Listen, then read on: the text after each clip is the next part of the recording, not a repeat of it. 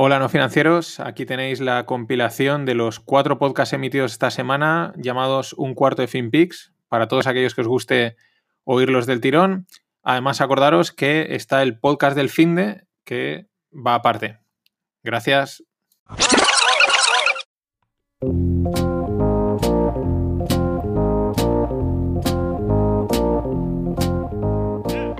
Bienvenidos a FinPix, tu cuarto de hora de actualidad en finanzas, mercados, startups, blockchain y lo que surja.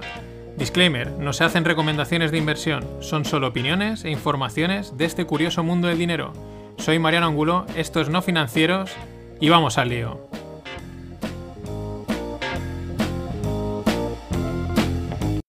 Pandemie ist kein Krieg, Nationen stehen nicht gegen Nationen, Soldaten nicht gegen Soldaten. Sondern sie ist eine Prüfung unserer Menschlichkeit. Sie ruft das Schlechteste und das Beste in den Menschen hervor. Zeigen wir einander doch das Beste in uns. Und zeigen wir es bitte auch in Europa. Deutschland kann nicht stark und gesund aus der Krise kommen, wenn unsere Nachbarn nicht auch stark und gesund werden. Diese blaue Fahne hier steht nicht ohne Grund dort. 30 Jahre nach der deutschen Einheit, 75 Jahre nach dem Ende des Krieges, sind wir Deutsche zur Solidarität in Europa nicht nur aufgerufen, wir sind dazu verpflichtet. Zu verpflichtet. Os doy unos segundos para que penséis, esto es el presidente alemán, Frank-Walter Steinmeier, para que simplemente penséis que os ha transmitido el mensaje. Y ahora os lo digo, ¿no? Eh, bueno, eh, lunes 13 de abril, camino del martes 14 de abril. Y eso, este era Frank, Frank Walter Steinmeier. Me hace gracia pensar que puede ser Francisco Walter Steinmeier, que es el presidente de Alemania, eh, que hace de jefe de Estado, ¿no? Es la canciller, la que ejecuta, digamos, la que sería es Angela Merkel y en este caso, pues el, presidente que hace función de jefe de Estado sería, digamos, un poco aquí el equivalente al, príncipe Felipe, con, evidentemente de, forma distinta. Y bueno, también por aclararlo, pues lo está mirando, pues las funciones del presidente en Alemania, pues entre otras es controlar un poco el parlamento. Eh, bueno, sobre todo dice que tiene una función muy representativa, pero bueno, en alguna serie de cosas es una función importante porque hace como de observador, de controlador y, y en algún momento puede tomar alguna decisión importante, ¿no? Y bueno, ahora que ya sabréis eh, qué os transmite, os digo lo que, lo que dice. Es un mensaje principalmente de, de unidad y de, eh, oye, que aquí estamos, ¿no? Aún así yo creo que tiene un, un pequeño ahí punto, ¿no? Eh, cosas interesantes que dice.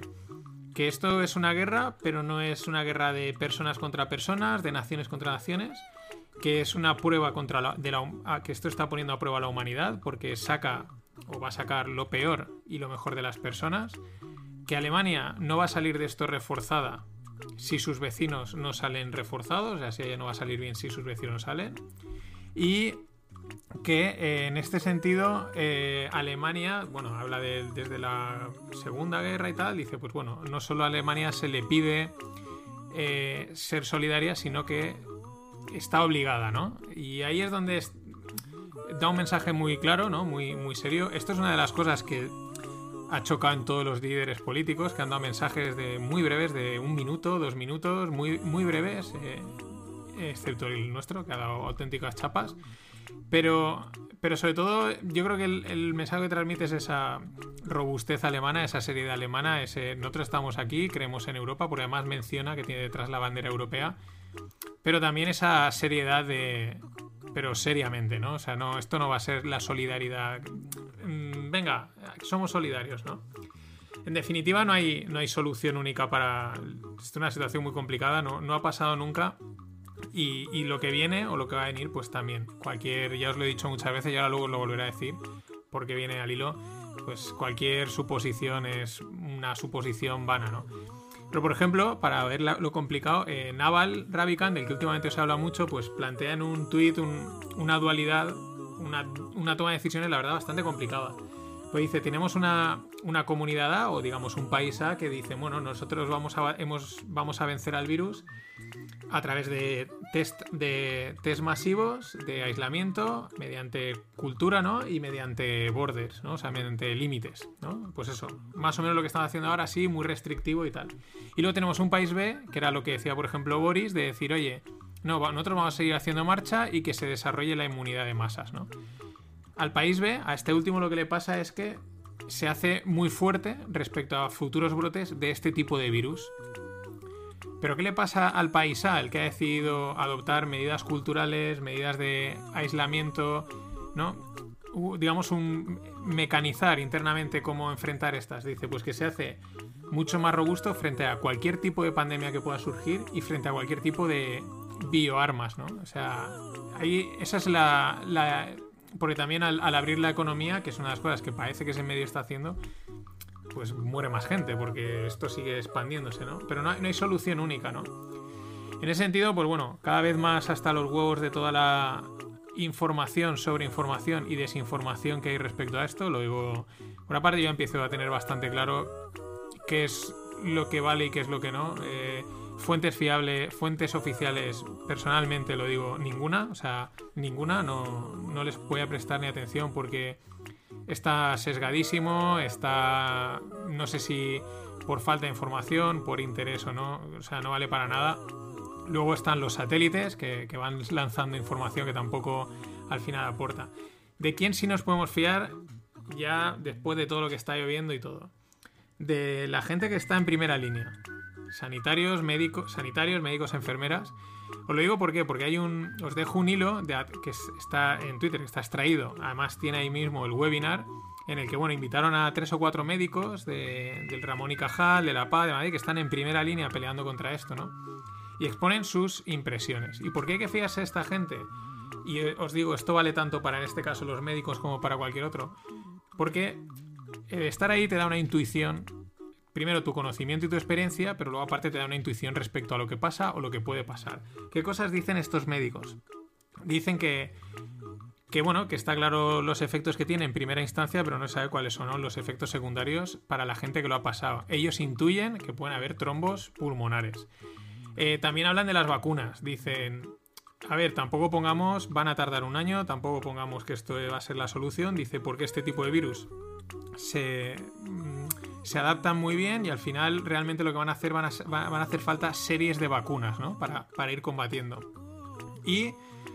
Pero ellos todo esto son en ese sentido muy prudentes. Creo que es algo que hay que... O sea, diga lo que diga, ¿no? Hay que ser muy prudente. O sea, hay que tener un pánico prudente y sensato. Yo creo que esa es la forma de enfrentarse a todo lo que está pasando ahora. Es o aplicar un pánico prudente y sensato. Y una de las cosas que dicen, bueno, vamos a esperar a que salgan los informes de autopsias de los americanos. Y esto es interesantísimo, ¿no? Por eso quiere decir que no se fían nada de los chinos y dos, que tampoco se fían de lo que se está haciendo aquí. O sea, no, no, no tienen, o sea, no, no, dicen, no, vamos a ver aquí, no, no. A ver los americanos, que este, es verdad, en este tipo de cosas, eh, son gente bastante, bastante seria y bastante, bastante tirada. Y os decía todo esto del tema de los sesgos porque hoy he visto un vídeo que me imagino que será viral de un, de un divulgador matemático que coge y hace unos números. Y claro, según él, según esos números, pues resulta que es que de los 16.000 muertos o 17.000 o más o menos o 14.000 para cuando él o algo así, eh, solo 8.000 realmente son de, virus, que se está, se está haciendo mal, se está haciendo mal todo, ¿no? O sea, se está haciendo mal, no, es que hay, hay un error de cálculo y tal. Pues bueno, ¿por qué esto? Pues esto es lo que apunta siempre Taleb que son los sesgos incluso en los científicos. Hoy veía un webinar de Stanford, no os lo pongo porque al final es un poco aburrido y tampoco aporta demasiado, pero el punto principal del webinar, que es, es, una, es una investigadora que se dedica a analizar estudios médicos que incluso le piden, oye, no lo corriges, y dice que el 20% de los estudios e informes médicos tienen errores estadísticos gordos. Y no son errores de cálculo de la parte más técnica, son errores en la selección de datos, en cómo se eligen los datos y qué datos se cogen. Y por ahí va el vídeo este que os paso. Sí, muy bien los cálculos matemáticos, pero de repente decide coger del 16 al 30 de marzo. ¿Y el resto de días de marzo qué? O sea, y luego ahora no los mezclo, pero al final de repente dice, ahora voy a restarle a estos. Y esto no digo que se haga intencionadamente, sino esto es una cosa que, ya os digo, Taleb lo menciona, que muchas veces sin querer los propios científicos lo que hacen es eh, sesgar los datos, pero sin querer, ¿no? Por eso os digo que es muy importante esa intuición que tiene la gente que está eh, metida en el hoyo, porque tiene una intuición que aunque no tengan datos, esa intuición suele ser muy buena. Bueno, mercados. Eh, oro por encima de los 1.700 dólares. El resto, acciones y criptos, pues con dudas, ¿vale? Eh, ¿Qué pasa? Pues que en teoría, bueno, la semana pasada la cosa fue tranquila. Y entonces aquí surge algo interesante, que es el tema del petróleo. En teoría tenía que haber habido acuerdo del petróleo para este fin de, pero no lo ha habido. ¿Por qué? Y estas son, esto es que la verdad es que lo del petróleo es, un, es una telenovela guapísima. Bueno, están ahí los saudíes y los rusos bueno, a ver qué hacemos después de haber enviado el precio del petróleo a la mierda directamente, por haber dicho que aquí cada uno produzca lo que quiere. Estados Unidos empieza a hacer un poco de diplomacia de, oye, acordar un recorte de la producción para que suban los precios, porque si no, claro, la cantidad de quiebras que puede tener Estados Unidos respecto a petroleras puede ser enorme y tampoco les beneficia a ninguno, como ya os expliqué. Y parece que hay un acuerdo en el que los saudíes y los rusos están, bien, oye, vamos a recortar 10 millones para toda la OPEC y Estados Unidos, pues ahí está un poco de fondo, ¿no? Diciendo, venga, sí, ¿no? Eh, dorando ahí la píldora a los dos. Y de repente sale un pequeño país productor llamado México y dice que de eso nada. A México, eh, según esos 10 millones, le tocaría recortar 400.000. A todos les toca recortar un 23% de la producción, pero México dice que no. Que ellos recortan 100.000. Claro, y aquí es donde empieza la telenovela. La telenovela es que eh, Estados Unidos hay un momento en que dice, bueno, pues venga, yo me esos 200 y pico mil que te correspondería, yo lo recorto, ¿no? Que me lo puedo permitir. Pero claro, los saudíes dicen, no, no, porque esto eh, a mí me hace quedar de débil. O sea, al final un pequeño país productor está marcando la pauta y ya los saudíes, que parece que dentro de la OPEC están un poco con una, una crisis de liderazgo contra el resto de sus miembros, pero a ser los más poderosos, esto no lo pueden está ahí, ¿no? Es que no podemos permitir esta porque entonces se nos van a revelar más, ¿no? Pero la pregunta es, ¿cómo México se atreve a lanzar este órdago si tiene una producción relativamente pequeña, ¿no? Pues que México lleva desde el 2016, que ya hubo otra movida en el mercado de petróleo, haciendo coberturas de petróleo. Oye, es un productor, perfecto, cubro, ¿no? Comprando, o sea, eh, comprando puts en el mercado, son unas opciones, seguros, digamos, y desde el 2010, pero además gastándose una pasta todos los años, evidentemente equilibrando el. que, sea, que, sea tal, que sea. que salga bien, ¿no? No, ¿no? no palmando más pasta. Y claro, ahora con la caída del petróleo, mientras le da igual que el petróleo esté bajo, porque él tiene un precio ya por esa cobertura, el precio que tiene no tiene ningún problema y se lo puede permitir. Dice, es que si esto sigue cayendo, mi cobertura me da más dinero. ¿Que sube? Bueno, no me da más, pero me lo da el propio petróleo, ¿no? Eso es una gestión muy, muy inteligente de, de, cualquier posición, siempre que, de cualquier situación, siempre que puedas cubrirla en el mercado. Chapó por los mexicanos porque, ole, esto es de libro. Es verdad que ellos también, por unas condiciones de producción, pueden hacer ese tipo de coberturas. Hay otros países que no. Y bueno, otra cosa que me salió este fin de semana, eh, estaba hablando, luego cuando dicen que no se oyen las conversaciones es mentira. Yo este fin de semana en una llamada, videollamada, estaba con unos amigos y estamos hablando de las acciones fraccionadas, que ahora os explico lo que son y evidentemente me empieza a salir la publicidad en, Instagram y en Twitter. Eh, esto está muy bien, es decir, una acción que vale 200 euros, pues en breve van a, ya están saliendo, te van a permitir comprar por 20 céntimos, por un euro, comprar una parte de esa acción, ¿no? Está muy bien porque facilita el acceso a los mercados y eso me parece es estupendo y además, oye, la gente, pues bueno, a lo mejor 200 euros no, pero oye, un euro pues invierto, ¿no? Oye, lo que me ha sobrado del café, pues lo meto, ¿no? Que es un poco la idea. Pero esto yo intuyo que al final habrá tomate. Habrá tomate porque se malinterpretará, habrá alguna jugada sucia de fondo, pese a que es una grandísima idea, pero que os hayáis. Os va a ir sonando lo de las acciones fraccionadas. No le doy más vueltas porque seguirán saliendo cosas. Una corrección respecto al pod del fin de. Eh, me, troné y dije Google y Android. Para la aplicación esta que van a sacar, que van a, a tener registrada tu temperatura y la gente con la que te relacionas, eh, no era Google y Android, evidentemente, era Apple y Google, ¿vale? Nada más. Y, y otra, bueno, no corrección, sino actualización, ¿no? De un ex Google. La semana pasada os hablaba de la, de la, de la solución esta que habían sacado para, para vender bonos, ¿no? De, de, las empresas que están cerradas, de los comercios. Y ellos decían, bueno, cualquier comercio puede adherirse y... y o sea, mmm, perdón, esto vale para cualquier comercio, ¿no?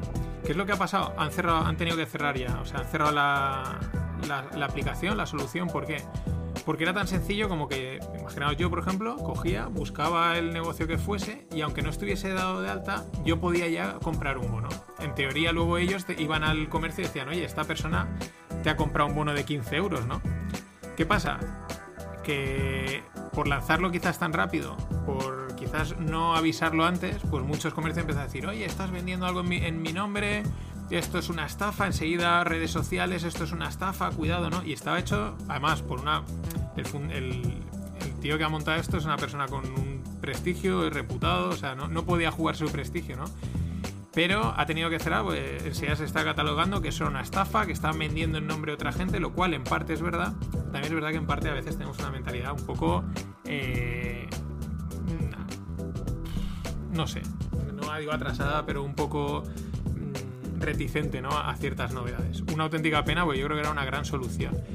Bueno, Fluzo, una startup española, levanta 1,25 millones. ¿Y qué es lo que hacen estos de Fluzo? Pues hacen medición de cross media en castellano. Hoy en día todas las empresas cuando hacen publicidad, pues es, os imaginaréis, ¿no? Tienes Twitter, Facebook, Instagram, la tele, YouTube, hay mil medios, los, las aplicaciones móviles, ¿no? Entonces eso es mucha información y entonces al final necesitas también saber qué es lo que está funcionando, ¿no? El cruce de información, el ruido que se hace, ¿no? Y ahí esta, esta, startup miden eso, eh, aportan analíticas eso, para que, pues bueno, al final, una de las ventajas de Internet para el mundo digital, para, perdón, para las empresas es que puedes medir eh, tus campañas si están funcionando o no. Una gran frase que ya, en que ya no tiene sentido del mundo de la publicidad era que lo bueno de la publicidad era como, era como que el, el dinero que tú inviertes en la publicidad, el 50% funciona y el otro 50 no funciona.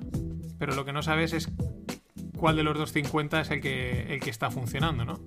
Eso hoy en día ya no, porque se puede medir todo. Cuánta gente está haciendo clic en un anuncio, cuánta gente está comprando esto, está reaccionando, ¿vale?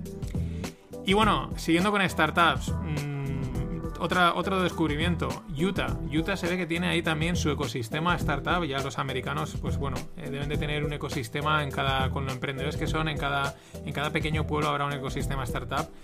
Eh, ahí me ha dado para conocer una startup llamada Podium, que levantó 125 millones. Estos, ahora lo pondré, estos se merecen todos los billions en billions en billions. Pero interesante porque lo que hace es agregar todos los que hace Podium, agregar todos los comentarios que pone la gente pues en Facebook, en YouTube, ¿no? Todos estos comentarios que, las, que para que los agregan una única plataforma para que las empresas lo puedan gestionar mejor, ¿no? Eh, exacto. Y y de las startups nos vamos a startups, pero a lo bestia. Eh, Intuitive, casi son más empresas. Esto está muy interesante. Intuitive Machines. Eh, esta es, va a ser el primer contrato, o sea, la primera empresa que la NASA va a contratar para que les envíen un material allá arriba a la Luna. Un delivery, un delivery espacial, literalmente. Eh, la NASA va a potenciar mucho la colaboración público-privada, pretende subcontratar mucho y este es el primer ejemplo. Han subcontratado a Intuitive Machines para que hagan un viaje y lleven allí pues, instrumentos de medición y cosas.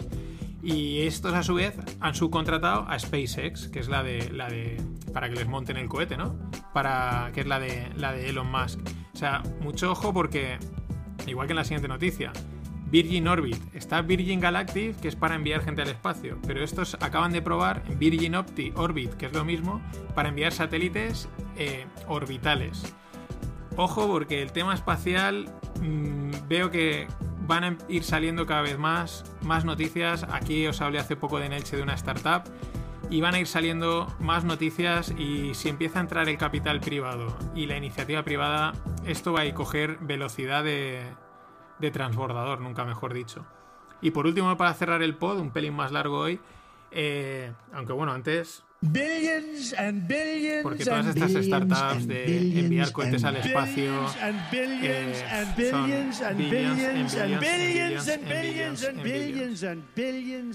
Y bueno, ahora sí, para cerrar, eh, un apunte de blockchain. Japón.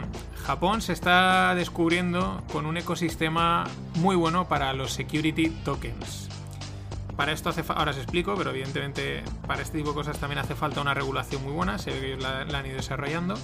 Y eso, tienen un ecosistema muy bueno para los security tokens. Eh, al final lo que va a pasar, o hacia donde están moviendo muchas cosas, es a, a una traslación del sistema financiero actual a un sistema tokenizado, ¿no? En el mundo blockchain, en el que tú tienes una acción, pero tienes el token de la acción, con lo cual eso, pues bueno, tiene unas mejoras a la hora de seguridad, de transacción, de trazabilidad de la propia acción, incluso de compra-reventa, de liquidez de los mercados. Es un security token, en pocas palabras, ¿no? En vez de tienes la acción, pero la tienes tokenizada, ¿no? Al final, justo con las acciones es algo que no es muy novedoso, porque prácticamente la acción podríamos decir que es un token antiguo, pero esto va a venir con las zapatillas, los zapatos, los coches y con todo. Nada más. Pasado un gran un gran martes y hasta mañana.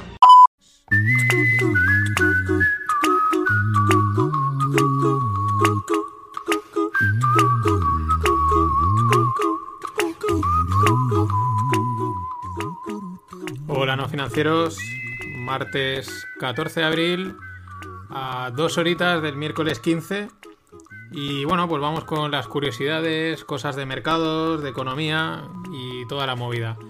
Eh, curiosidades porque en Perú han nacido un par de, de gemelos de una, o sea, la madre tenía coronavirus y ellos han nacido sin coronavirus, lo cual pues bueno, es una cosa curiosa no de la naturaleza, puede ser curiosa o puede ser también bastante interesante de cómo el cuerpo eh, protege pues protege ¿no? a, a los nuevos a los nuevos habitantes de la tierra por así decirlo. No me salía otra palabra para decirlo no pero es bastante interesante. Eh, igual de bueno pues es- otra curiosidad también que he encontrado es que eh, hay una empresa entrenando a perros para que detecten el el, el coronavirus. Los perros tienen un olfato que te cagas, pero no sé yo si él llega tanto, ¿no? Es verdad que hace tiempo, hace ya bastante tiempo, y un otro, otro tema parecido que se ve que eran capaces de, en la orina de los humanos, eh, detectar el eh, cáncer, una cosa así. Se ve que habían detectado que a lo mejor eran capaces de, en, la orina de sus dueños, de olerla y olerla, detectar cambios, ¿no? Bueno, estas cosas son siempre, son siempre, bueno, un poco ahí, son fascinantes. Ojalá sea verdad, porque mm, aprovechar el olfato de los perros. Y bueno, siguiendo con el coronavirus y las batallitas político macro mundiales, por así decirlo, son pues Taiwán. Taiwán está en la guerra con, eh, con China, evidentemente. Eh, ellos llaman... Han, primero han filtrado unos correos. Ellos en, en diciembre enviaron un correo a la OMS. Los taiwaneses enviaron un correo a la OMS diciendo, oye, aquí va a pasar esto.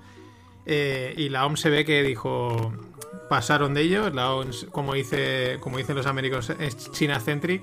Y una de las cosas que os dejo el vídeo de un, de un doctor, un especialista allí eh, reputado en Taiwán que dice, bueno, de entrada le llama el, CCP virus, o sea, el virus del Partido Comunista Chino. Él dice, o deja caer, que es como que lo han dejado, o sea, que es intencionado, dice, porque estos han dejado aquí expandirse el virus creyendo que lo iban a controlar, eso no iba a ser. Y dice, lo bueno que tenemos Taiwán y Hong Kong es que como no nos fiamos del Partido Comunista ni del gobierno chino, que es lo mismo, pero lo remarca bastante bien, pues gracias a no fiarnos y a desconfiar totalmente, pues han tomado medidas muy buenas, ¿no? Pero bueno, es, es curioso y sobre todo eso, que la OMS decía que no pasaba nada y ellos han cogido y han dicho, pues mira, estos son los correos que enviamos, están, están aprovechando, porque evidentemente la presión que tiene Taiwán, porque se considera como una especie de... se intenta considerar como una provincia de China, pues ahora ellos evidentemente lo van a aprovechar y oye, bien que hacen. Eh, siguiendo por aquellos lares, eh, Australia. Australia es un país 28 años sin recesión. Hay truco y no. Hay truco en el sentido de que en aquella zona, pues la dependencia del comercio de China es enorme. eh, la importa para, sobre todo para exportar materias primas y alimentos. ya que Australia es un gran productor de ambas cosas. Y claro, el crecimiento de China, pues ellos van totalmente a rueda, ¿no? Entonces, en ese sentido se entiende que, que, lleven tantos años sin, sin recesión. Recesión se entiende que son encadenar dos, tres meses, o dos, tres, perdón, dos, dos o tres trimestres, perdón, entre dos y tres trimestres de con crecimiento negativo, ¿no? Entonces, pero ellos llevan eso, pues 28 años. Eh, esa es la que, digamos, la parte de truco, claro, vas tirando de, de China y probablemente de otras regiones de allí del, del sudeste que tiran bastante. Eh, ¿Cuál es la otra, la, la- que no tiene truco? La que no tiene truco es que llevan desde hace muchísimos años, los ciudadanos llevan siempre una mentalidad de, precaución, de prudencia frente a, posibles crisis y el gobierno tiene una prudencia financiera enorme eh, a la hora de, pues eso, de gastar el dinero, de ahorrarlo, etcétera, etcétera, ¿no? Todo lo contrario de lo que hacemos por estas zonas del Mediterráneo. Ellos pues llevan, qué casualidad, pues es una prudencia financiera en, no derrochar, en no gastar más de lo que toca, en ahorrar, en hacer bien las cosas. Así que oye, pues enhorabuena, enhorabuena por los australianos. Una pena que esté tan lejos, ¿no? Y para viajar, pues claro, te metes un viaje que pierdes ir y volver, pierdes casi un día, un día largo o más. Y, pero bueno, eh, hay otra cosa que está, está ahí y ellos en parte la están sufriendo, que es el, el estrés en las cadenas de suministro. El estrés no a nivel de personas, que probablemente también, sino en cuanto al proceso, ¿no? Tanto de producción como logístico. Porque claro, el cierre de un montón de industrias, de un montón de países, lo que eh, la gente pues seguimos comiendo, seguimos consumiendo los productos básicos. Entonces, esas cadenas de logísticas están, vamos, 24 horas, 7 días a la semana trabajando a tope. Uno de los que está sufriendo, está diciendo que tienen que están trabajando sobre demanda, por así decirlo, es, es, es Australia, sobre todo países del sudeste asiático. En América algunos reportaba, aquí en España no hay datos. Sí que es verdad que aquí, como somos productores y consumidores, pues en ese sentido, en teoría, podríamos estar un poco más a, salvo. Pero es verdad que, bueno, es tan sencillo como que en una industria eh, alguien, productora de lo que sea, de cualquier pequeño producto de alimentación, en- aparezca un caso para que probablemente haya que evacuar toda la industria y paralizarla, ¿no? O, por ejemplo, el otro día eh, comentaban, por ejemplo, el caso hipotético de que una máquina se estropee, o varias, y justo la pieza la esté produciendo otra máquina en otro lado del mundo en el que mm, el avión no puede volar porque no hay aviones volando. Es decir, están ahí en el hilo la- las cadenas de suministro globales de muchos productos, pero sobre todo de productos de alimentación. Eso es una cosa que esperemos que no, pero en cualquier momento pues podría haber problemas con lógica, ¿no? Y siguiendo con suministro, eh, vamos al petróleo. Eh, últimamente ellos son los que han atizado muchísimo al mercado. Ayer os decía que, parece que parecía que iba a haber un acuerdo, que los mexicanos de repente dijeron que ellos no, ellos no querían pasar por el aro. Luego, eh, durante el día de ayer de la, por la noche, de ayer, eh, Trump y primera de la mañana de hoy, más o menos, eh, Trump decía que él creía que iba a haber un acuerdo, que se iban a cerrar un, un corte de 20 millones de barriles diarios. Acordaos que ayer os comentaba de unos 10. Él decía de 20. Parece que está haciendo, desplegando toda la diplomacia, todo el buen rollo que pueda desplegar con ambas partes. Pero aún así, los saudíes, pues hoy ofertas en el petróleo, estaban entregando el petróleo en Asia con un descuento de 4 dólares el barril, entregando también con un pequeño descuento en, en, en- en Oman, creo que era, en otra parte de- del mundo, con lo cual el petróleo pues ha seguido bajando. O sea, es- esto es un tirada floja y os digo, es una auténtica telenovela porque esto sí que es una política, esto sí que es una pelea de política de altísimos vuelos y, seguirá dando que hablar y mientras siga dando que hablar el mercado pues habrá que tomárselo con creo que con calma aunque esté subiendo el mercado lleva varios días subiendo hoy hoy ha seguido subiendo pero con poco volumen Eh, yo creo que una gran mayoría de la gente está de manos cruzadas viéndola y ahora pues estarán estarán operando los algoritmos la Fed el BCE y alguno más pero poco volumen evidentemente, pues con el piñazo de hace unas semanas, eh, normal que la gente se lo tome con, con precaución. Pero hay una excepción, que es Amazon. Amazon eh, en máximos históricos. Amazon, tal cual. Máximos históricos. ¿Cómo? Sí. O sea, pero si hace. Pero si esto está yendo, está cayendo todo y tal. Máximos históricos. Cayó y ha empezado a subir. Tiene bastante sentido desde el punto de vista de que pues enseguida han dicho, bueno, aquí está todo parado, pero esto no está parado, ¿no? O sea, la gente sigue comprando en Amazon más o menos, pero, o sea, no sé si compra la gente más o menos, pero que se sigue comprando. Y ahí está, en máximos, impresionante. Por eso ayer tuiteaba un hipster trader que se llama, que me hace mucha gracia cuando sus, sus tweets y decía algo así como, como que dice, es el año 2024, eh, aún no hemos encontrado, aún no hemos dejado nuestras casas eh, por culpa del coronavirus. El SP500 ahora se llama el SP1 porque todas las compañías se han ido a la quiebra, eh, excepto una, Amazon. Dice, recibimos 250 dólares mensuales de la Fed en cupones de Amazon para gastar en productos que produce Amazon, ¿no? Este tío es un guasón, pero tiene su punto siempre, ¿no? Esto si lo tradujésemos a, a España, pues sería Mercadona, ¿no? Año 2024, no hemos salido de casa porque el coronavirus aún no lo hemos combatido. Y bueno, pues el IBEX 35 ahora se ha convertido en el IBEX 1, solo está Mercadona, aunque bueno, Mercadona no cotiza. Y, y recibimos, pues eso, ¿no? La, la paguita social esta que nos quieren dar eh, pues para gastar en, con cupones de Mercadona. Bueno, mm, pues podría ser, ¿no? En un futuro distópico podría ser. Eh, interesante, hablando de Mercadona, el movimiento de Estrella Galicia. Hasta ahora todas las cerveceras, las pequeñas cerveceras no, pero las grandes, ¿no? Pues Heineken, Mau, Estrella Galicia, el grupo Estrella Damm, pues bueno, online no vendían, ¿no? Eh, digamos que hay- yo supongo que había una especie de acuerdo tácito, ¿no? De bueno, pues yo te llevo a los bares, llevo a, los, a, los, a las cadenas de suministro, supermercados, y de ahí se distribuye, ¿no? Cuando, pues podrían haberlo hecho, ¿no? Podrían haber empezado a vender online. Pues Estrella Galicia, ahora como la cosa está como está, como se ha dicho toda la vida, maricón el último, ellos han sacado y se pueden comprar las Estrella Galicia online. Ojo, porque esto es un movimiento que puede ser más tectónico de lo que parece.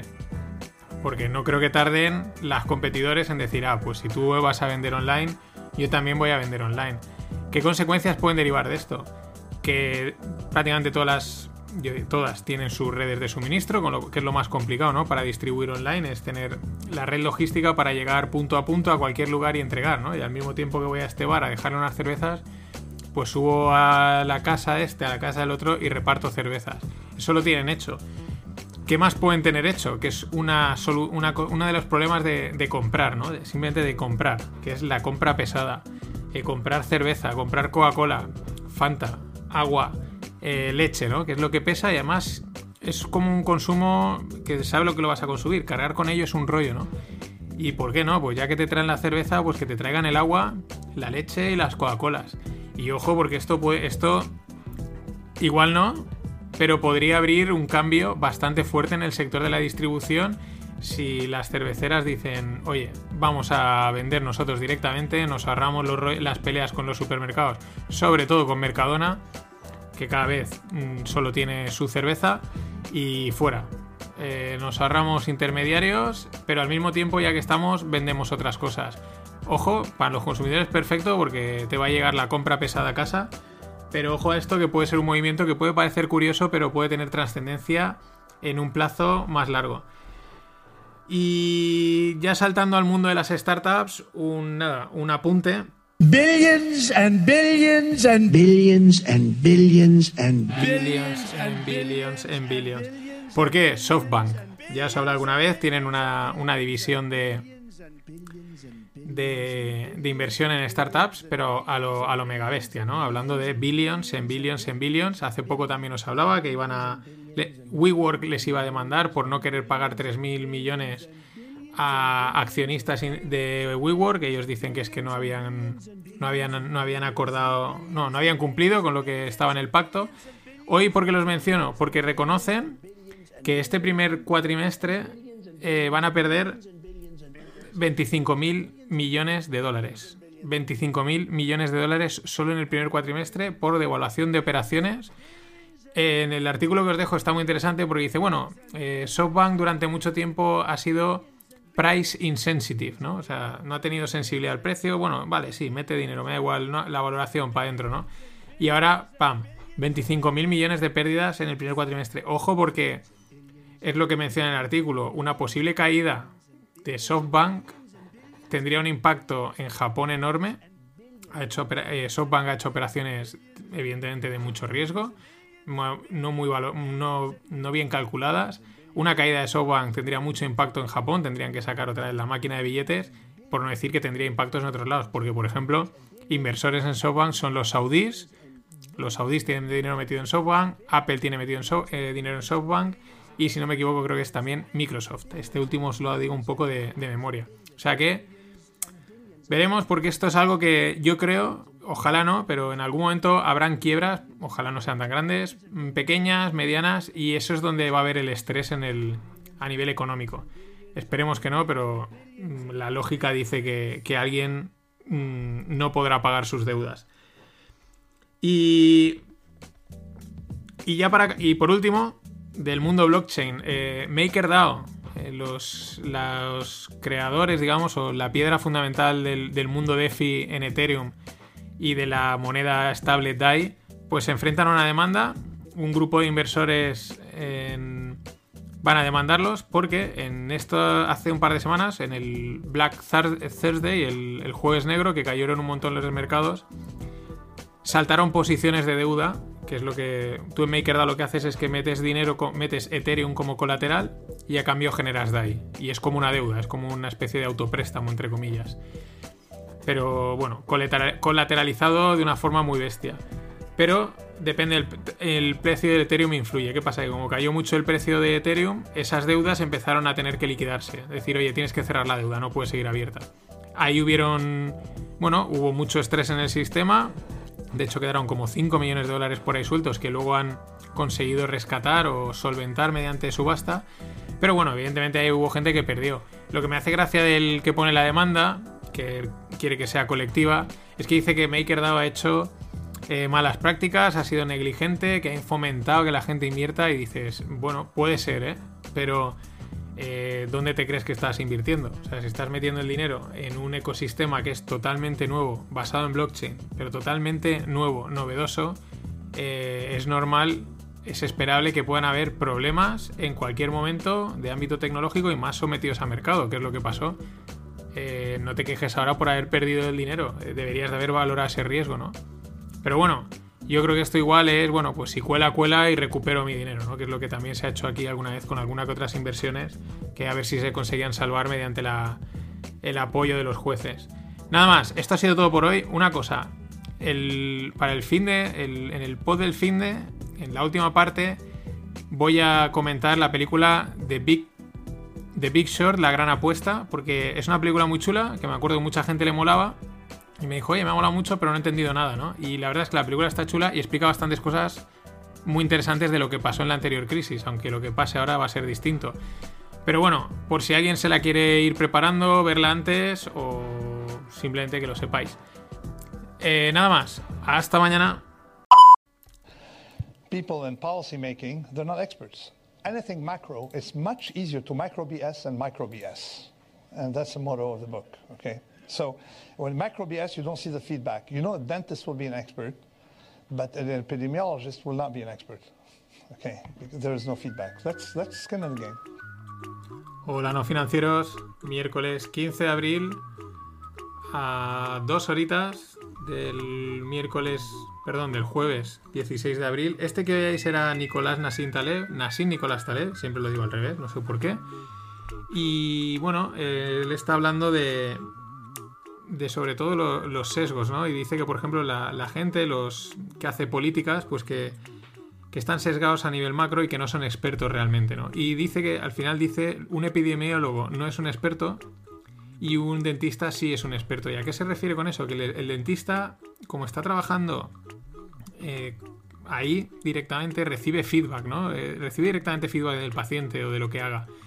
Sin embargo, un epidemiólogo, o la mayoría de los que él eh, se refiere, pues son gente que están en un despacho, en una universidad, haciendo estudios, haciendo cosas muy teóricas, pero ya está, ¿no? No, no, no, no van más allá. Y entonces eso es la, la diferencia que él hace entre lo que él considera un experto o lo que se debe considerar un experto, ¿no? Y porque él critica mucho el mundo académico y el mundo de la consultoría y de, y de este tipo de gente porque se basan en teoría, en datos teóricos, pero, pero realidad poca y por eso fallan tanto, ¿no?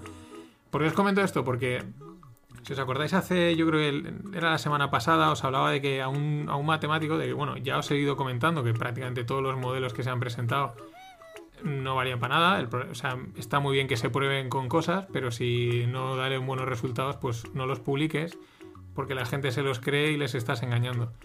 Y, pero da igual, se siguen publicando cosas y, y se les da mucho eco. Yo hace eso, hace semana y algo, le aprovechaba una conversación ahí en Twitter para lanzarle el, el, guante a un matemático, en plan, oye, pero no me decía nada, ¿no? Ya os dije que no, no comentaban nada, son muy cautos porque pues porque saben que es muy difícil esto de medir, de predecir y porque no hay datos ¿no? previos que te sirvan para, hacer alguna estimación. Y sin embargo ayer publicaron este matemático y en el mismo hilo estaba Taled, publicaban los primeros datos en los que digamos ellos mismos son prudentes, dicen, no hay muchos datos, pero esto ya empieza a apuntar a algo, dice y dicen, "Uh, esto que mal pinta porque pinta una log normal."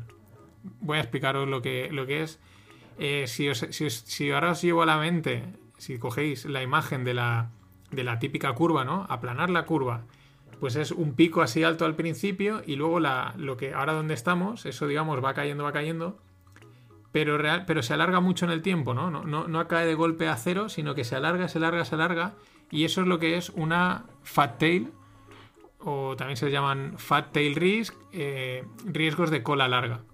Y por eso ellos decían, en el, hilo que os dejo, dicen, qué mal pinta, que, o sea, qué malo, ¿no? Malo, ¿por qué? Porque eso qué quiere decir que, que es algo que ya más o menos sabemos, que aunque tú tengas, hayas reducido mucho, esa cola tan larga quiere decir que sigue habiendo suficiente gente, o sea, ha reducido mucho, pero sigue habiendo mucha gente, aunque proporcionalmente sea poca, eh, asintomática y contagiosa.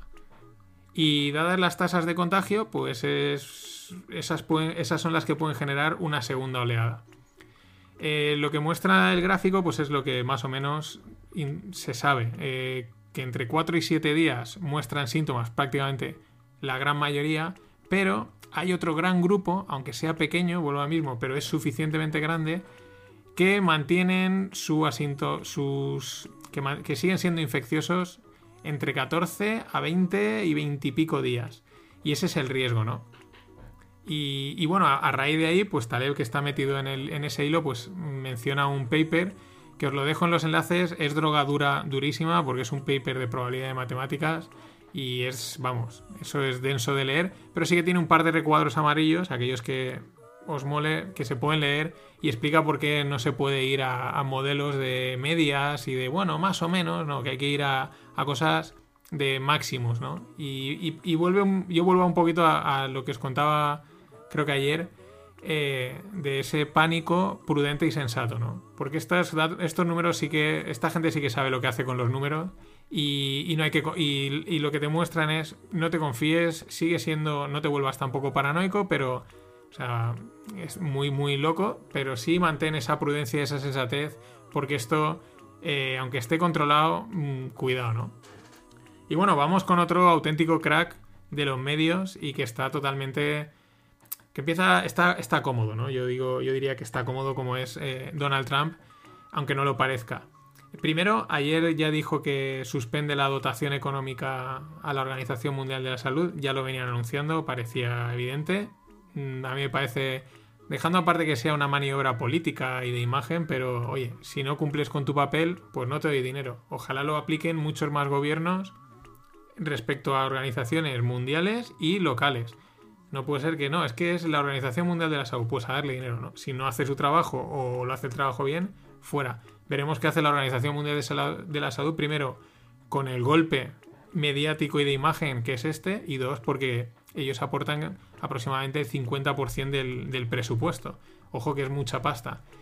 Otra de las grandes frases que para mí deja ayer eh, el, respecto es, va sobre la Organización Mundial de Salud, pero para mí refleja mucho más.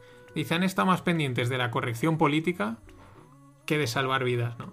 Y, es un, yo creo que es, un, es una frase que sirve, él evidentemente, la corrección política ni la ha visto ni la conoce, o sea, ni la ha visto, ni la conoce, ni la conocerá, pero creo que ha sido algo que ha marcado excesivamente eh, el mundo en los últimos tiempos, ¿no? El buenismo, la corrección política, ¿no? Que no se enfade nadie, tal, todo bien, y al final, cuando llega un momento en el que eh, no se podía pasar por ahí, pues lo estamos pagando y lo vamos a seguir pagando. ¿Y por qué digo que el tío está cómodo? Porque así como su primera campaña fue más agresiva, ¿no? Era más Make America Grita Game y estaba siempre ahí berreando y peleando. En esta me da la sensación que va a apostar un poco por el tono más showman y distendido. Por ejemplo, y como ejemplo es esta frase que me parece buenísima. El tío dice, oye, necesitamos retomar ya eh, las competiciones deportivas, volver a las retransmisiones. Dice, porque estoy harto de ver partidos de, béisbol de hace 14 años. Pues hombre, no le falta razón. Y aquí pues la gente está flipando con partidos de la Copa del Rey de hace 20 años y, gritando los goles prácticamente. En fin, creo que van a ir por ahí los tiros de Trump. Os lo iré contando porque es un personaje que, da mucho de sí. Y los mercados, eh, hoy miércoles han empezado a titubear un poco. Es verdad que llevan una subida espectacular, como la de Amazon, que hoy ha vuelto a seguir en máximos, y se le ha añadido Netflix. Mm, es un poco quizás excesivo, pero también es lógico que pues, el dinero haya ido ahí, ¿no? Al final son dos de los productos que mm, no han decaído, sino que incluso se han aumentado sus ventas. Aún así, no sé si es suficiente como para decir que deban de ir a máximos. Pero bueno, ahí están. Los mercados han deslizado y si los mercados han deslizado, pues España ha deslizado más. España un poco peor que el resto. Y un tío, otro auténtico crack, un auténtico, además, optimista de la vida absoluto que es Warren Buffett. Os dejo en, el post, ¿no? En, los enlaces, la imagen de Warren que publicó ayer en la que sale pues con una sudadera, una mascarilla, los pulgares en alto, sonriendo eh, en su casa y, en, la, sudadera pone mm, pretendo vivir toda la vida, ¿no? Un mensaje súper optimista y aparte abajo, porque es como una foto que el tío ha firmado y pone, bueno, pues aquí estoy con mi máscara, en mi casa y protegido, ¿no? Es como un mensaje de concienciación, pero muy optimista en un tío de 90 años que debería estar acojonado por esta movida, ¿no? Pero Warren Buffett es así, es un, optimista nato. Y de optimismo a, bueno, pues intentamos ser optimistas, pero cuesta. España. Eh, por un lado, la CNMV sigue manteniendo la prohibición de abrir cortos. Esto yo no sé hasta qué punto sirve, porque si quieres vender, vendes. Y al final tampoco vas a evitar mucho. Pero bueno, yo creo que los países son felices poniendo la limitación en los cortos.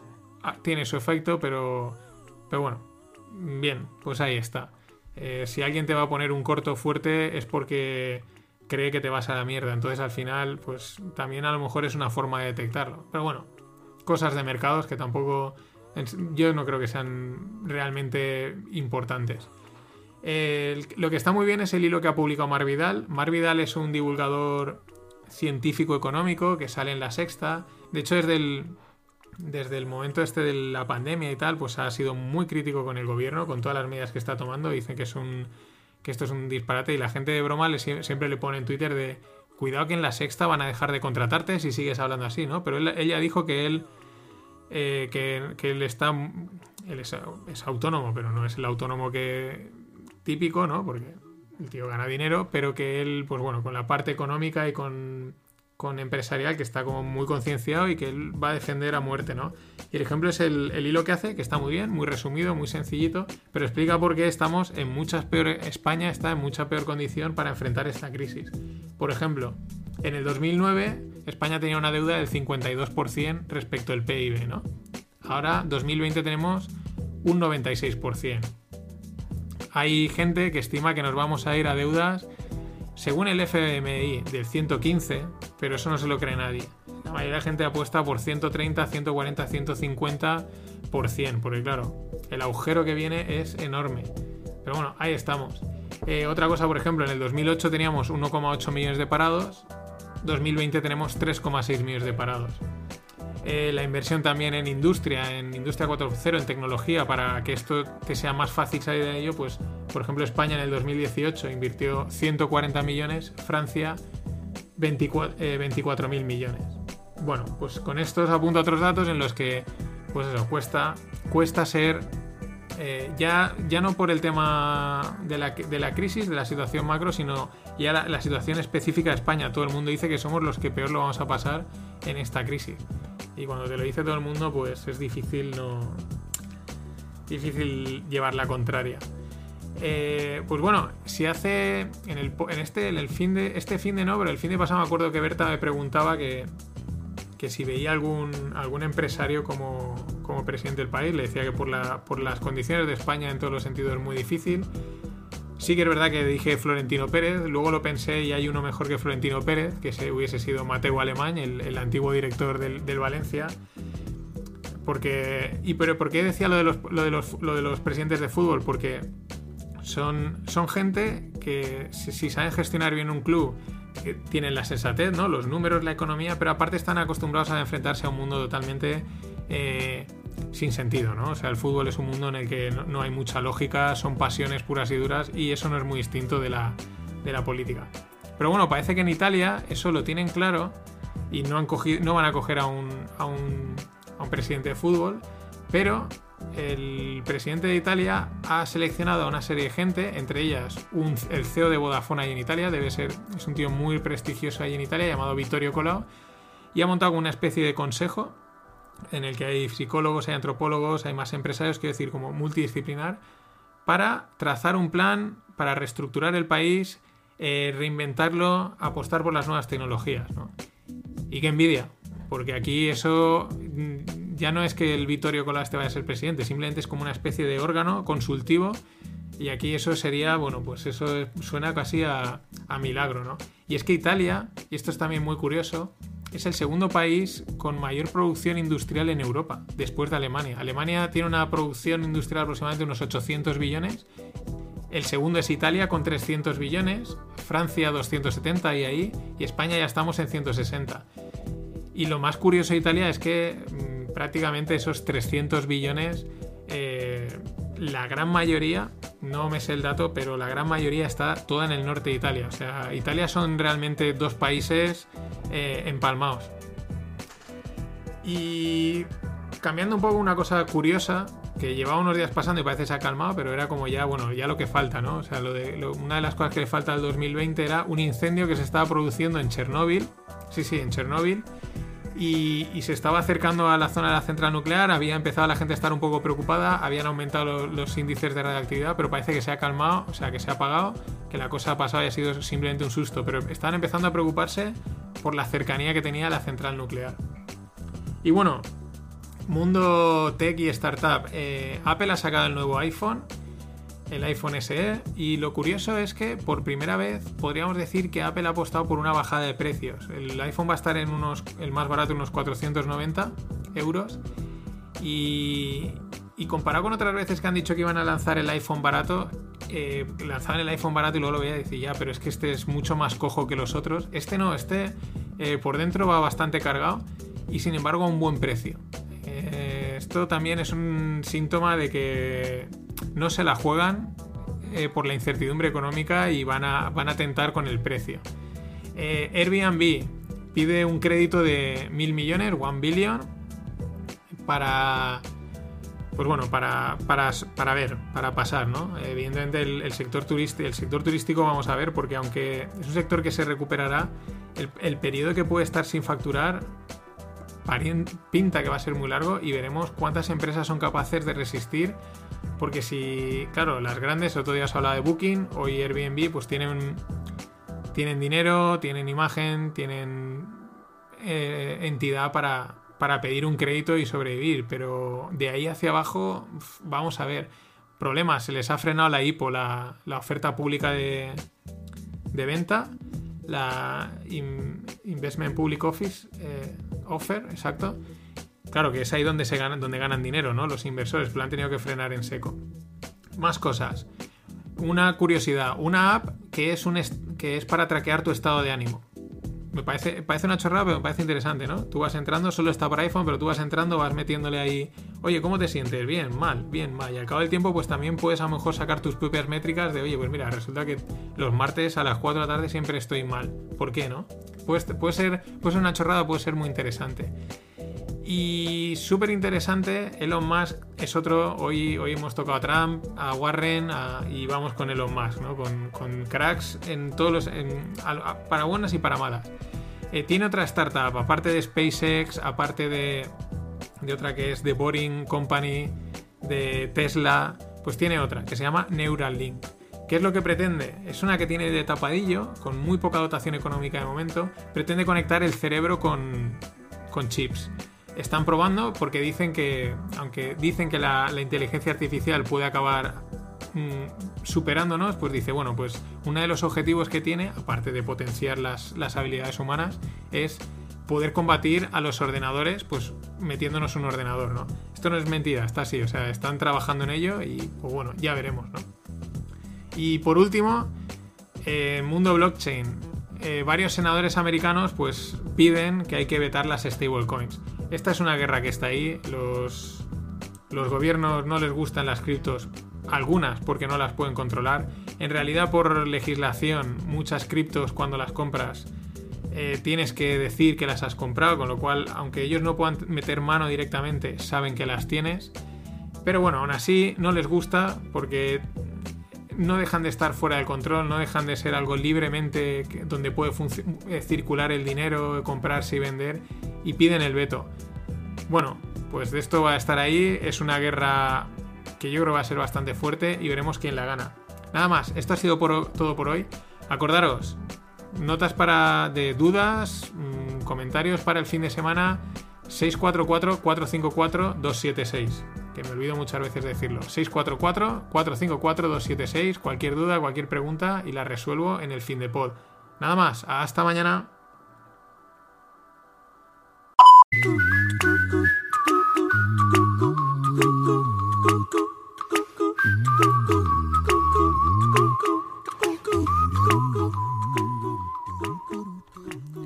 Hola, no financieros. Jueves 16 de abril, vamos camino del 17. O bueno, voy camino del 17, que es cuando estoy grabando. Son las 10 de la noche el jueves. Y bueno, eh, vamos con un pod bastante internacional. Me han salido bastantes noticias así de distintos países. Yo creo que va a estar. Está interesante. Empezamos por Estados Unidos. Bueno, eh, hoy ha sido la. Eh, ha salido el dato de la petición de desempleo. Es espectacular, como dicen los americanos, sería skyrocketing. Eh, van, van camino de los 22 millones de, de peticiones de empleo. Han ido como en las últimas cuatro semanas como a 5 millones por, por, por, semana, 5 o 6 millones. Es, el gráfico os lo dejo en los enlaces, es espectacular porque es como una línea y de repente una línea vertical totalmente, ¿no? Pues si ellos están así, imaginar cómo debemos de estar otros, pero no se sabe, ¿no? ¿no? No hay datos, no se sabe realmente lo que se está cociendo, con lo cual el problema es que tampoco la gente se puede, se puede preparar para o hacerse una idea, ¿no? Simplemente es la intuición, pero no hay datos. Eh, curiosidades, pues tal y como ha salido el empleo, pues las bolsas se han ido para arriba, tampoco exageradamente, pero bueno, es una cosa que últimamente ya os lo comenté la semana pasada. Cuando sale un dato de empleo, las bolsas americanas subían porque es como si es malo, bueno, pues eso es que la Fed va a comprar más cosas, va a sacar más dinero para comprar y entonces eso a las bolsas le gustaba. Bueno, es algo que en algún momento se desacoplará, ahí funcionan mucho los, los algoritmos, los algos. Y aparte una cosa curiosa que ha estado pasando durante el día es que bueno, que ha empezado a ir un poco mejor el, Nasdaq, eh, estaba como desacoplándose un poco en el día de hoy, normalmente van muy a la par, pero se estaba desacoplando el Nasdaq tirando y el, y el SP proporcionalmente un poco retardado. Claro, es que en el Nasdaq, pues bueno, están ahí eh, Amazon eh, y Netflix tirando. Y ojo, que hay alguna otra empresa por ahí de muchísima calidad como son Johnson Johnson, que también lo están haciendo bien. Evidentemente, pues son farmacéuticas, son empresas de calidad que parece que es que a lo mejor no les afecta tanto esta situación. Eh, y las criptos parecía que querían. Hoy han dado así como un. Aquí estamos. Parece que quieren hacer algo. Pero bueno, ha sido un movimiento bueno, pero tampoco. Bueno, nada, nada un significativo. Eh, otra curiosidad, ¿no? De los, los, los americanos han sacado bastantes planes para. Pues para combatir el, el, problema este a nivel económico, ¿no? Que si cheques, que si plan de estímulos por aquí, plan de estímulos por allá. Pues bueno, uno de los planes que es el PPA, el paycheck, pues ya no hay más dinero. O sea, ya vola el dinero. y no se aceptan más peticiones, es lógico, o sea, el parón es tal que, claro, hay tanta gente que necesita dinero que es que es normal que tampoco llegue. Y estamos hablando de Estados Unidos. Aquí, ahora os hablo de oídas, creo que en, Valencia los datos fueron parecidos en los que el ayuntamiento iba a dar como 3 millones de ayudas, 3 millones de euros en ayudas a, autónomos o pymes y las peticiones habían sido por 30 una cosa así. Hablo un poco de oídas, creo que era, me suena que era aquí en Valencia. Pero bueno, parece que Trump pues, le ha cogido la idea a los italianos y también va a montar un, consejo, aquí pues a nivel americano, ¿no? 200 asesores de, de diferentes ámbitos, pues para... También le dan su, punto así marketingiano, ¿no? Open the country, el plan es como Open the country y asesorados para, para ver cómo no solo abrir el país, sino empezar a relanzar la economía. Ojo porque no son los asesores que tenemos en mente aquí en España asesores como Tim Cook, que es el CEO de Apple, eh, gente de JP Morgan, de Goldman, de Goldman Sachs, de con, por ejemplo Condoleezza Rice, y así hasta, ciento, hasta 200. Nada de el amiguito de turno y el otro amiguito, no, no, gente de mucho peso y que, vamos, que controlan de lo que hacen. Pero hay otra guerra ahí que es la guerra de la, de la información. Es la de... Parece ser que eh, China ha estado mediante Facebook Ads, pero que no eran Facebook Ads, o sea, es una cosa un poco rara, pero bueno, que ha estado desde que empezó el tema este del virus, ha empezado eh, enviando información, o sea, desinformación en Estados Unidos, atacando a Trump de una manera muy opaca, muy oculta, pero ahí dando guerra. Lo curioso es que ya hay varios, varios eh, medios americanos que hablan directamente del CCP virus, es decir, del, del virus del Partido Comunista Chino, y esto parece que ya se lo oí el otro día al, médico taiwanés y empieza un poco a, cuajar esta idea que, pues bueno, sea que lo haya, sea, sea intencionado o no, evidentemente, pues es un virus que viene de China y está haciendo demasiado daño. Canadá. Mm, lo que veníamos diciendo, ellos por lo menos son honestos y dicen, no se atreven a dar predicciones. O sea, el Banco de Canadá eh, no, no se atreve a dar predicciones, ve tanta incertidumbre en la economía que no, nada, no para decir algo que saben que no, que no está fundamentado y que no que no hay nada que lo que lo aguante, pues mejor no digo nada y digo, no, no me atrevo a decir nada, ¿no? Me parece, me parece acertado, aunque transmita esa incertidumbre, pero ¿para qué vas a engañar, no? Y esta semana también nos hablaba de los del problema, de un posible problema en las cadenas de suministro de, de alimentos. Y esta noticia viene al hilo desde Reino Unido han tenido que fletar aviones para llevarse a, rumanos, a gente de, Europa del Este. En, la propia noticia también habla de Alemania, de que han tenido que, fletar gente, porque claro, eh, se ve que es época de ir a recoger pues los frutos o lo, que, lo que dé el campo en aquellas, en aquellas zonas, que la verdad ahora no lo sé, no sé lo que es pero al haber el, confinamiento, estar todos los vuelos parados, pues la gente que a lo mejor mm, ahora volaría a, hacer la temporada en estos países no podía y entonces han tenido que fletar porque claro, veían que las cosechas iban a echar a perder. El gobierno de UK lanzaba el aviso a la gente que por favor, de allí mismo, que ayuden a, recolectar porque también eso puede acabar siendo un, un problema de, de suministro, ¿no? Pues bueno, eh, cosas así, eh, segundas derivadas que genera el, el COVID este más allá del, colapso en los hospitales, ¿no? Y cada vez van saliendo, unas por aquí, otras por allá. Noticias también curiosas. En Francia han paralizado a Amazon por una disputa a través de una de un tribunal porque porque parece ser que no estaban tomando las medidas adecuadas para proteger a los trabajadores respecto al respecto al COVID. Esto a mí también me, me, llama bastante la atención porque mm, tampoco sabemos cuáles son las medidas correctas, ¿no? Y a lo mejor dices, es el momento de, ya paralizar una industria más. Tampoco es que haya que darle a estas industrias, Amazon, Google y tal, carta blanca, pero no deja de ser curioso el momento en el que lo haces y la forma porque es totalmente paralizado. En ese sentido, lo que está totalmente paralizado y pinta que va a estar, y ayer salieron bastantes noticias, es el sector del viaje. Ayer ya, esta semana hablaba de Airbnb, de Booking. Claro, son las que tienen fuerza, las que tienen músculo para, para aguantar esto, ¿no? Pero es que, claro, uno se hace la pregunta y dices, eh, ¿quién va a coger un avión sin necesidad, incluso por obligación, pero ¿quién va a coger un avión en los próximos 6 a 8 meses? A día de hoy, nadie. O sea, absolutamente nadie. Es que, y si no coge, la gente no coge aviones, eh, los hoteles no llenan, no llenan. Y la restauración también cae, ¿no? Es, es normal. Eh, al final, aunque se pretenda fomentar o abrir ciertas cosas, el, miedo, digamos, o la reacción de, de prudencia de los seres humanos es la que marca. Como por ejemplo sucede en Suecia. En Suecia no ha habido. No, antes de que se produciese el confinamiento, eh, la, facturación de los bares cayó un 90%. Y el cine, pese a que ya están abiertos y se puede ir al cine, eh, la facturación ha seguido cayendo un 80%. ¿Por qué? Porque aunque están abiertos y, puede, y la gente podría ir, la gente prefiere no ir. ¿Por qué? Pues porque ¿para qué me la voy a jugar?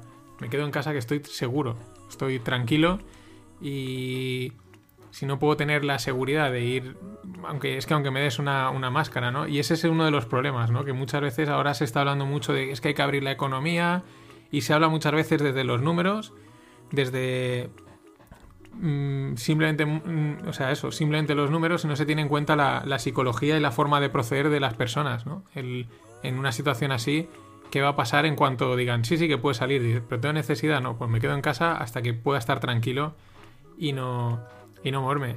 Por ejemplo, las piscinas de Nueva York han avisado que ya este verano no van a, no van a estar abiertas. Es un ejemplo más, ¿no? estamos a.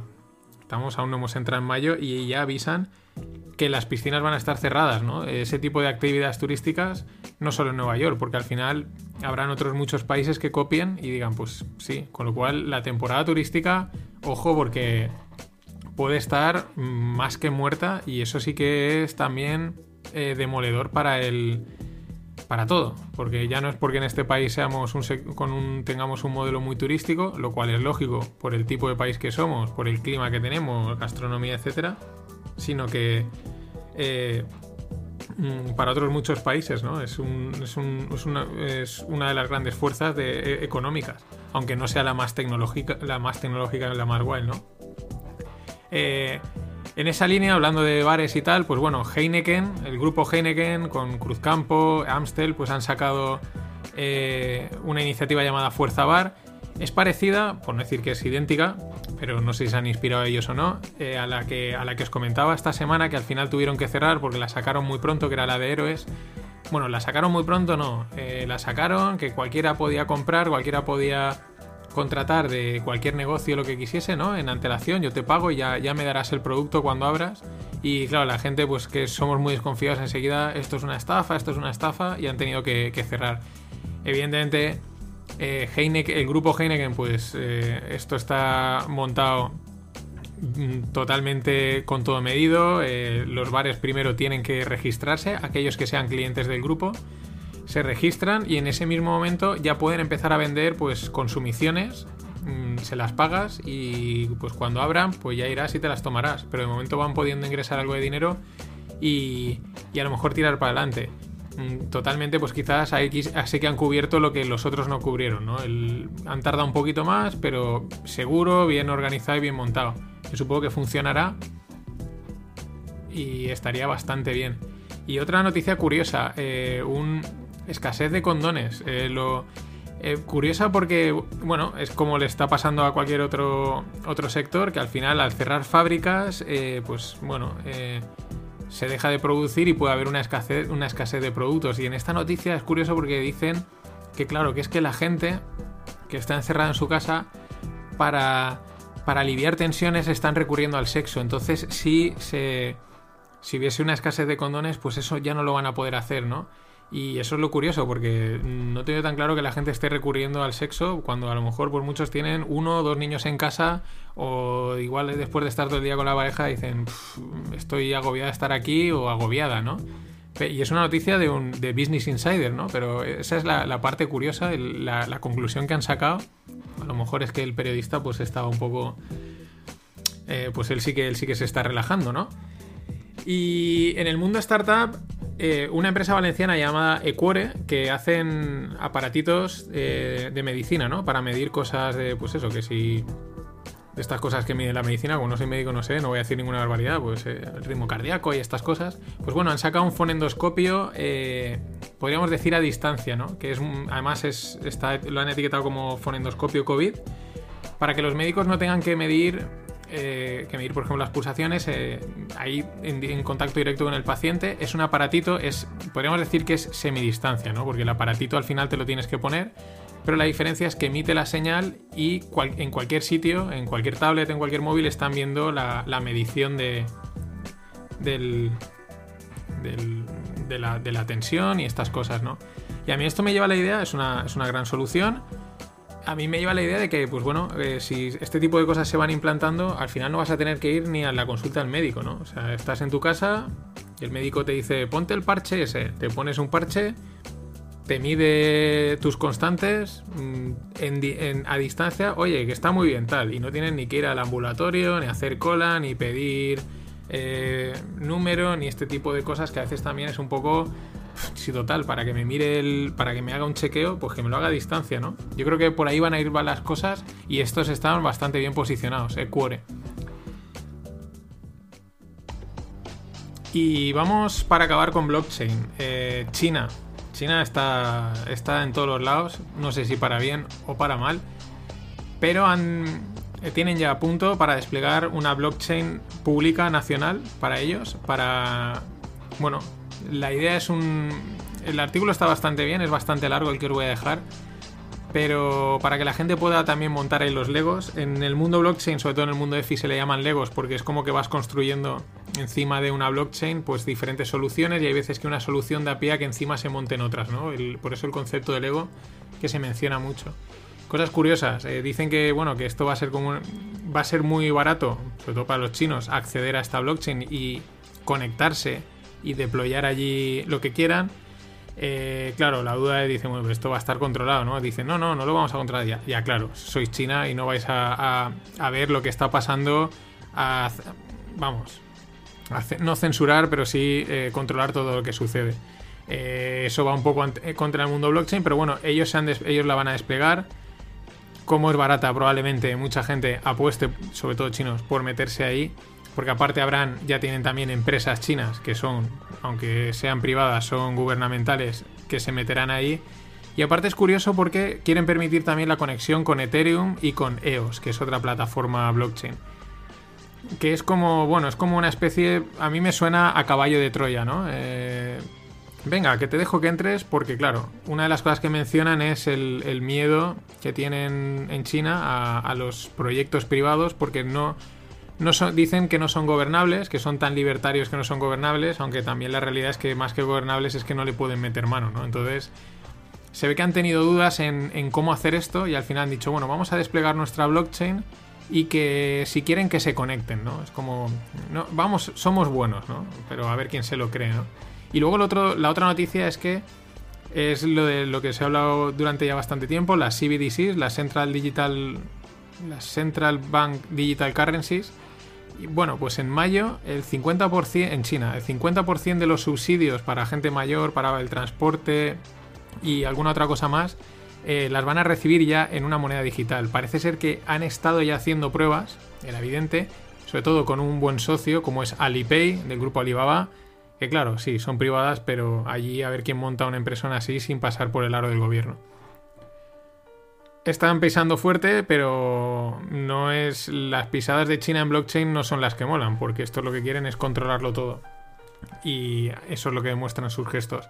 Bueno, esto ha sido todo por hoy. Acordaros, el sábado, en el. Bueno, perdón, en el fin de pod, eh, comentaré eh, de Big Short, la gran apuesta. Voy a hacerla también, marcaré los minutos por si alguien luego la quiere ir viendo la peli, ir parando, ir oyendo las explicaciones, ya que salen muchos muchos productos técnicos que a lo mejor no te enteras. Y bueno, pues por si alguien en previsión se la quiere ver antes o planificarse o lo que sea, todo también depende de luego cuando oyáis el, el, pod. Nada más. Hasta el fin de.